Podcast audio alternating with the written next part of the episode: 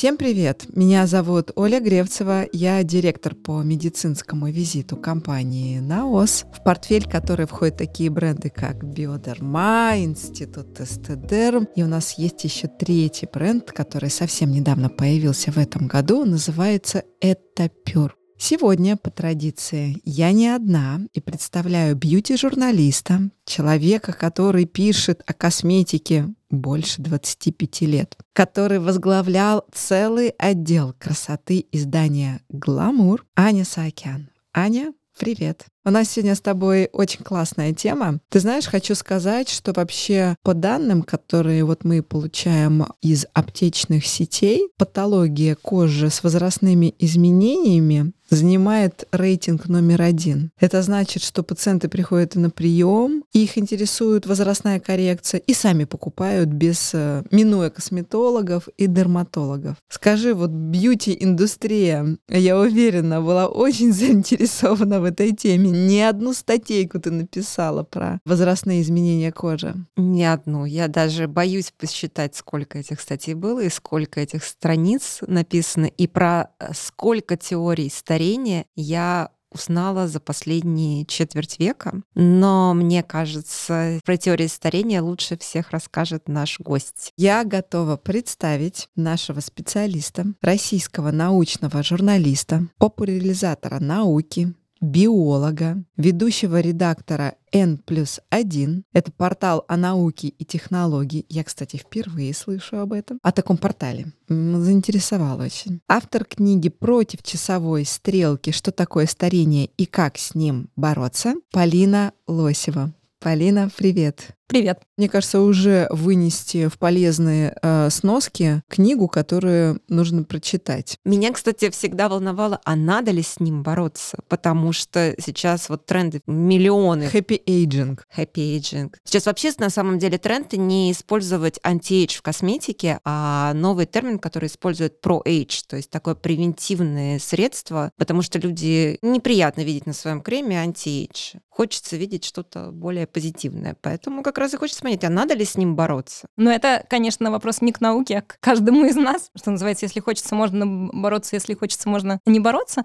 Но мне, естественно, как научному журналисту, кажется, что если смотреть на старение с точки зрения того, что с ним бороться не нужно, то быстро становится неинтересно. Потому что интересно, конечно, понять, как устроена эта система и можно ли, есть ли какие-то у нее рычаги, на которые можно нажать и как-то это все развернуть. Другое дело, с чем я бы действительно боролась, так это со стереотипами по поводу старения, потому что обычно, как мне кажется, у людей в голове старение — это какой-то такой довольно неприятно выглядящий монстр. Мы себе представляем это просто как постепенное умирание и всего, и в таком виде это выглядит действительно довольно грустно и неприятно. Мне кажется, что полезно посмотреть на старение как на набор процессов, которые происходят в организме, потому что, как э, показывает опыт, это не все само по себе патологические процессы. Это иногда полезные процессы, это иногда неизбежные процессы, но нельзя сказать, что это все в нас происходит для того, чтобы нас разрушать и убивать. И, возможно, если смотреть на старение как, в общем, на полезный механизм, то, возможно, с ним будет проще жить и легче справиться. Классный ответ. Полина, я предлагаю пойти от макро к микро и вообще понять, что же такое процесс старения, потому что то, что видят в первую очередь женщины. Клинические проявления в виде там морщин, тусклый цвет лица, отсутствие плотности, тургора кожи. Это ведь следствие, да? Вот что в организме происходит? То, чего мы не видим глазом. Для того, чтобы с этим разобраться, нам придется пойти наоборот от микро к макро, заглянуть не просто в зеркало,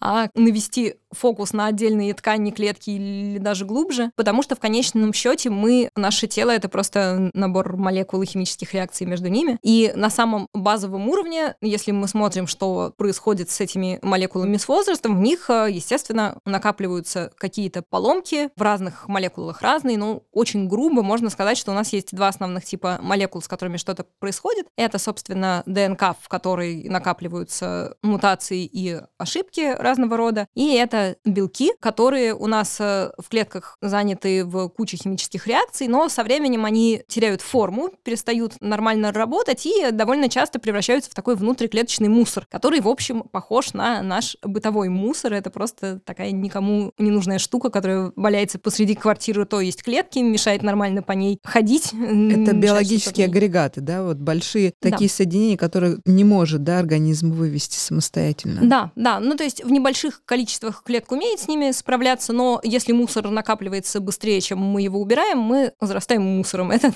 принцип нам знакомый, на клеточном уровне, в общем, работает примерно то же самое. А способствовать мы можем, чтобы каналы детоксикации какие-то открыть и эти агрегаты вывести? Мы, ну скажем так, теоретически мы как-то должны мочь это сделать. Я не думаю, что сейчас уже есть какие-то препараты или какие-то способы, которые надежно на это работают. Тут, наверное, нужно сразу сказать, что вот этот вот внутриклеточный мусор не стоит ни в коем случае путать с разными абстрактными шлаками, токсинами и ядами, про которые часто пишут, что они якобы накапливаются в организме и нужно их выводить, и для этого нужно там голодать или как-то очищаться изнутри. Это абсолютно другая история, потому что этих мистических шлаков и токсинов никто, в общем, в глаза не видел, а вот внутриклеточный мусор — это абсолютно конкретные молекулы, это можно измерить, покрасить, что угодно. Вот, в принципе, у клетки должны быть способы с этим справляться, потому что пока клетки в нашем организме относительно молодые, они как-то с этим справляются. У них тоже происходят какие-то ошибочные химические реакции, тоже ломаются белки, они как-то от них избавляются. Но со временем у клеток просто заканчивается энергия, заканчиваются силы на то, чтобы с этим справляться. А заканчиваются они почему? Ну, потому что в клетках накапливаются поломки. Когда их какое-то критическое количество накопилось, то уже слишком много всего не работает, и не хватает силы это все починить и сделать правильно. А можно сразу про цифры? То есть, например, мы слышали данные про то, что человек может жить до 120 лет, а может быть и до 130 лет. То есть вот какие у тебя есть данные, потому что ты очень много знаешь про старение. И если человек может жить, допустим, хотя бы до 120 лет, а может быть и больше, то сколько вообще живет клетка? Если мы говорим про то, сколько может жить человек, то здесь у меня данные ровно такие же, как и у всех людей.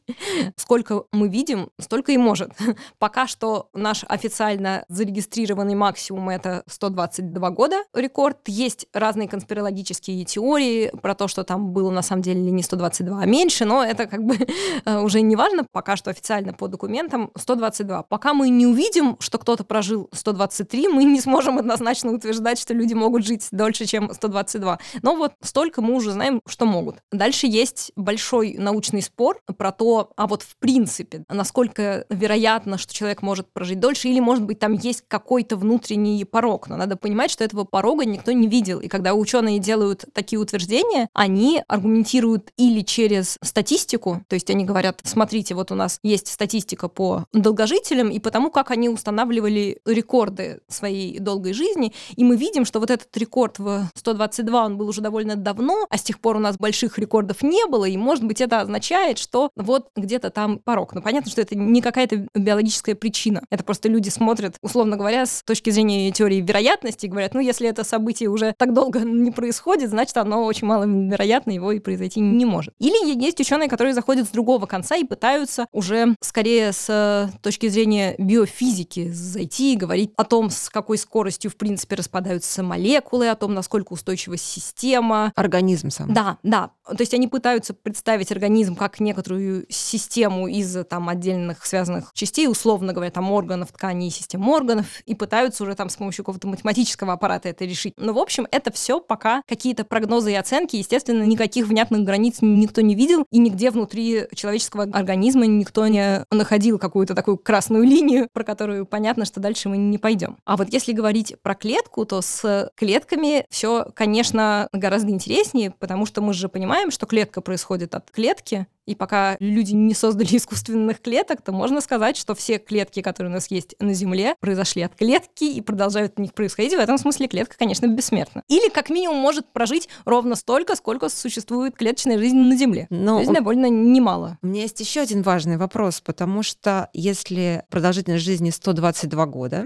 поскольку у нас все-таки подкаст про красоту, красоту и здоровье, то хочется же не просто долго жить, но хочется при этом жить качественно и при этом оставаться здоровой и красивой. Вот здесь какой потенциал у нас? Вы, наверное, можете со мной поспорить, потому что вы лучше разбираетесь в красоте. Я про красоту мало что понимаю, я в основном про здоровье. Так вот, мне кажется, что здесь красота и здоровье — это принципиально разные вещи, потому что обычно, когда я думаю про здоровье, я думаю про внутренние системы органов, а когда я думаю про красоту, я думаю про внешность. Хотя понятно, что они взаимосвязаны, и если человек очень тяжело болен, то он, конечно, будет не очень хорошо выглядеть, мы это будем видеть снаружи, но в обратную сторону это работает не всегда. Можно сделать кучу пластических операций, каких-то процедур, пересадку кожи, и это никак не повлияет на больное сердце или больные почки. А так что в некотором смысле это не очень связано. А вот если говорить про бессмертие клеток именно в этом контексте, то здесь, мне кажется, важно вспомнить про одну из э, теорий старения, хоть мы о них еще и не начали говорить, но с этой как раз можно и начать. В прямом переводе с английского это теория одноразовой сомы. Сома — это тело. И согласно этой теории в нашем организме есть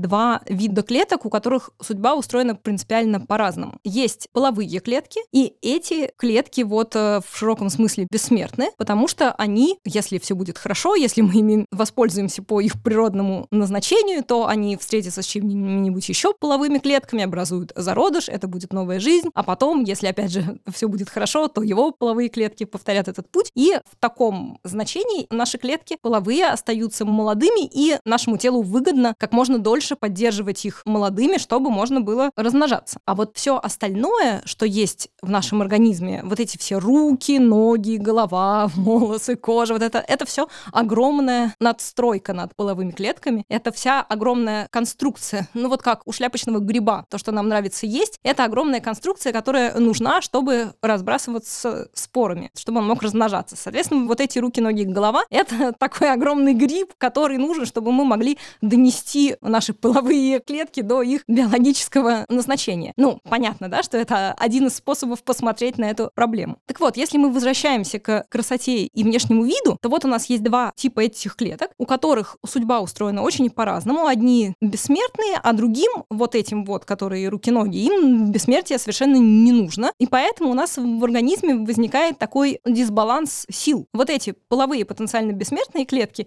у них есть энергия, у них достаточно ресурсов, и они могут их тратить на самообновление, самоподдержание, расщепление вот этих всех белков, белкового мусора и так далее. А остальные Е-клетки должны работать на общее дело, то есть на дело распространения половых клеток. Поэтому в них этот баланс в некотором смысле сдвинут, и они меньше ресурсов тратят на обновление и поддержание себя, потому что, собственно, зачем, если это все равно умрет? Как-то так. Да, я смотрю на глаза Ани, я тоже очень Я пытаюсь это перевести на конкретного человека, который вот представляет себя, да, и при этом я понимаю, что это одна из теорий старения, которые существуют, а всего таких теорий, ну вот... Э, ну это одна, наверное, одна, наверное, из главных. Да, я бы сказала, что это одна из главных, а если переводить это на конкретного человека, то можно действительно так это себе и представлять, что если вас интересует, почему ваша кожа со временем начинает выглядеть хуже и хуже, то это потому, что у нее нет стимула оставаться молодой, а все ресурсы ест ваша яйцеклетка или ваш сперматозоид. Да. Вот куда все ушло.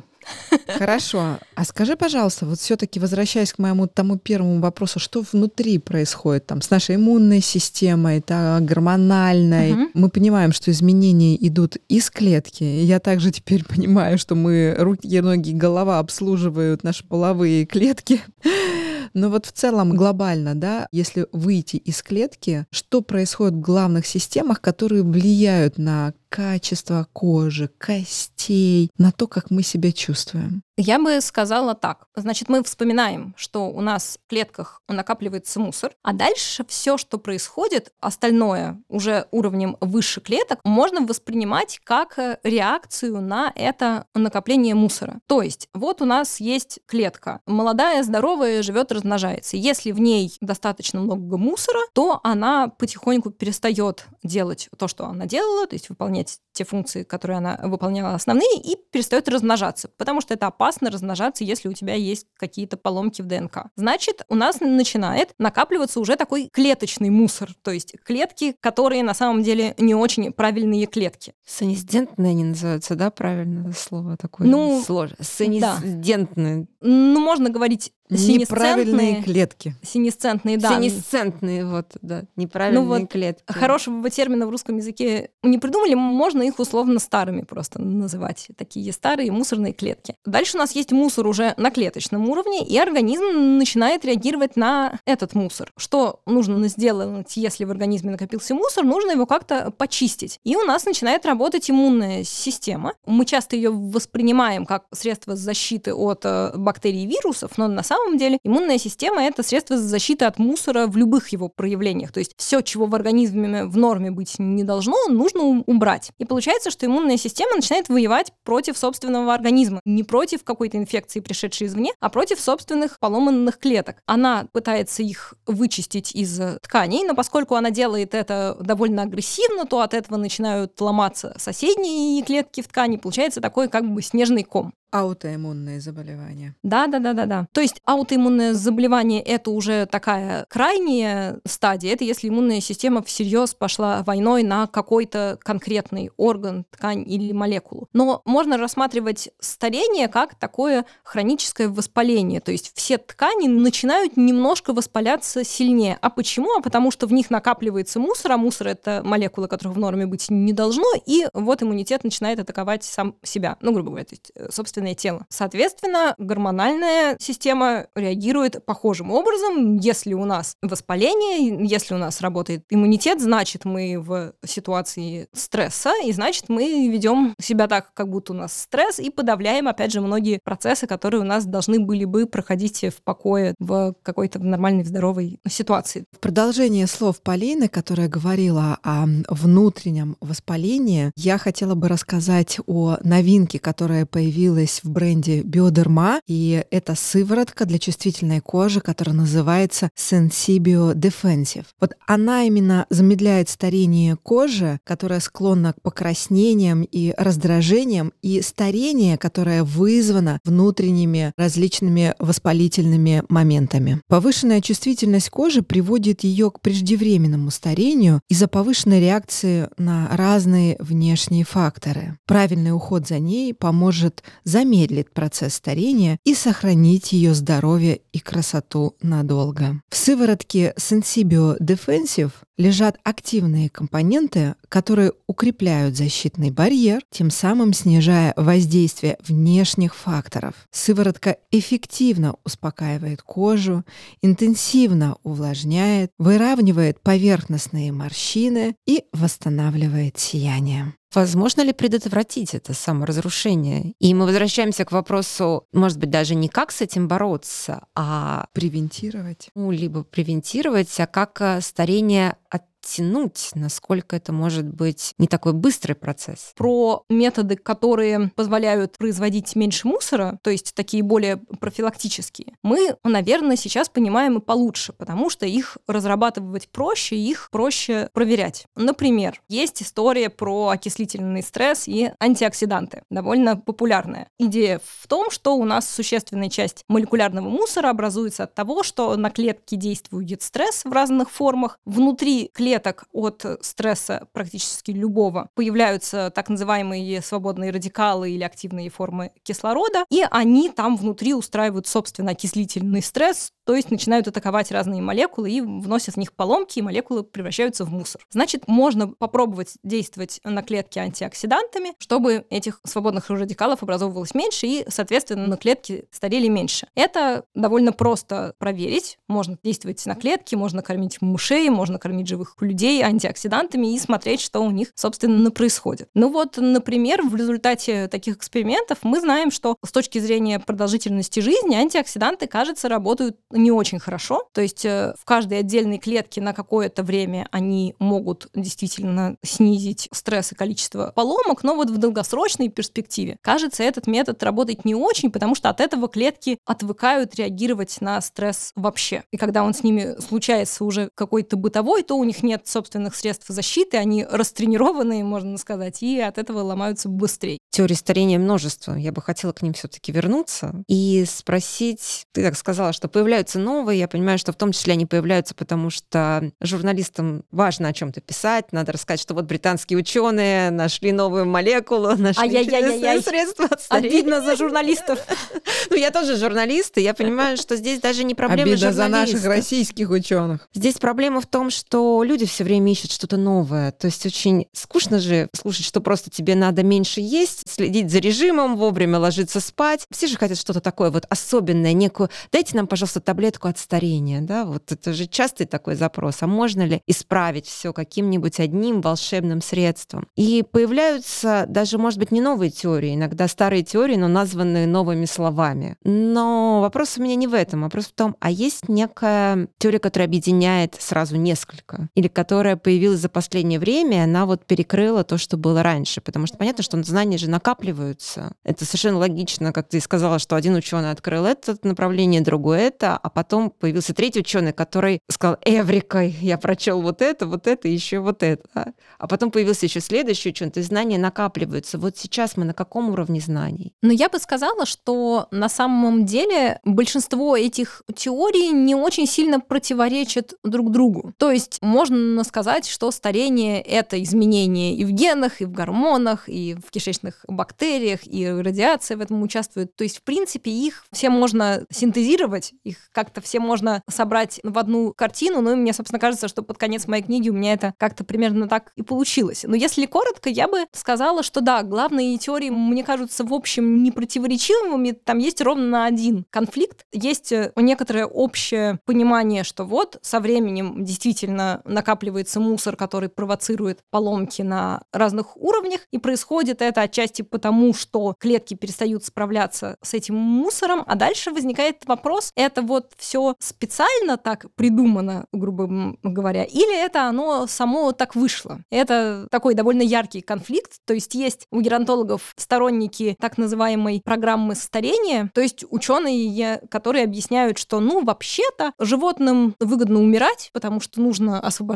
место для новых поколений, и поэтому у них где-то в клетках что-то такое включается, какой-то механизм, который ослабляет, грубо говоря, клетки, мешает им эффективно справляться со стрессом, бороться с мусором, и дальше потихонечку по наклонно это все скатывается, организм разрушается и умирает. Но тут есть некоторая проблема в том, что этой программы старения пока так никто и не видел, эту вот красную кнопку, которая в какой-то момент включается, пока никто найти не может. И есть второй лагерь, это ученые, которые говорят, что дело здесь не в том, что работает какая-то специальная программа, которая все разрушает, а в том, что старение — это побочный эффект от программы молодости, потому что у нас есть некоторая условная, можно назвать программой роста и развития, то есть вот мы из маленького эмбриона вырастаем в большого человека, высокого, мощного, здорового, способного бегать, прыгать и размножаться. Здесь, безусловно, есть некоторая программа. И вот у этой вот программы есть побочные эффекты. В частности, побочный эффект заключается в том, что чем активнее мы живем и чем больше мы тратим энергии, тем больше мы накапливаем мусора. И потом, через некоторое время, когда мы уже не так молоды, нам уже не нужно так активно развиваться и размножаться, этот мусор весь аукается. И это все превращается в эм, разные возрастные болезни. В этом смысле некоторое противопоставление есть, но в целом общая картинка собирается. Дальше начинаются уже споры по поводу того, что мы с этим можем сделать и как нам действительно с ним бороться, потому что те, кто утверждает, что есть некоторая программа старения, они, конечно же, говорят, сейчас мы ее найдем и мы ее выключим, и старения не будет, но они пока ее не смогли найти. Есть люди, которые утверждают, что старение это вот побочный эффект от программы молодости, и есть ученые, которые думают, что таким способом с этим справиться не получится, и нужно искать какие-то варианты, убрать те повреждения, которые есть. И из этого растет большой букет разных потенциальных методов борьбы со старением. Кто-то говорит, давайте будем наращивать кончики ДНК, кто-то говорит, давайте будем отстреливать э, вот эти синесцентные старые клетки,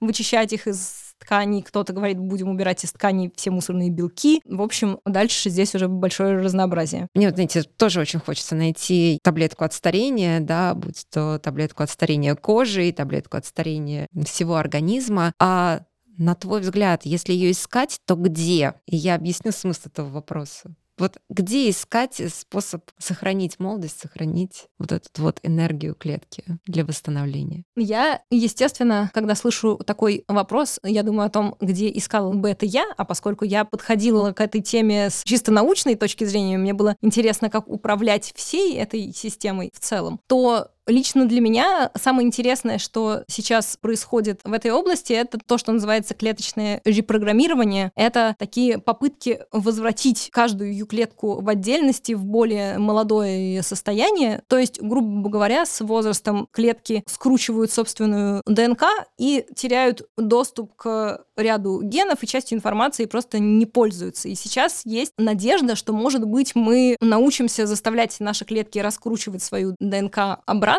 и просто возвращать им доступ к той информации, которую они потеряли, и тем самым возвращать их, ну так, довольно механически, просто в более молодое состояние, а дальше они сами уже справятся, сами уже все в себе починят и почистят. И я, собственно, еще почему об этом думаю, потому что в последнее время есть много инвестиций в эту область. Известно, например, что пару лет назад Джефф Безос и Юрий Мильнер вложились в создание очень крупного стартапа, который прицельно этим занимается. И недавно были еще новости про каких-то еще крупных американских бизнесменов. А если там есть много денег, значит, есть надежда, что они что-нибудь там такое найдут. Всем молодости и здоровья, которые неразрывно связаны друг с другом. Спасибо, Полина. Спасибо вам. Полина, спасибо. Тема, конечно, молодости, она бесконечна. Бесконечно. Подписывайтесь на подкаст «Бьюти Завтрак» в любом приложении, где вы слушаете подкаст. Ставьте лайки, если вы слушаете нас на Яндекс Музыке. А еще оставляйте комментарии в приложении Apple Podcast. Мы внимательно следим за ними и стараемся сделать подкаст еще лучше для вас.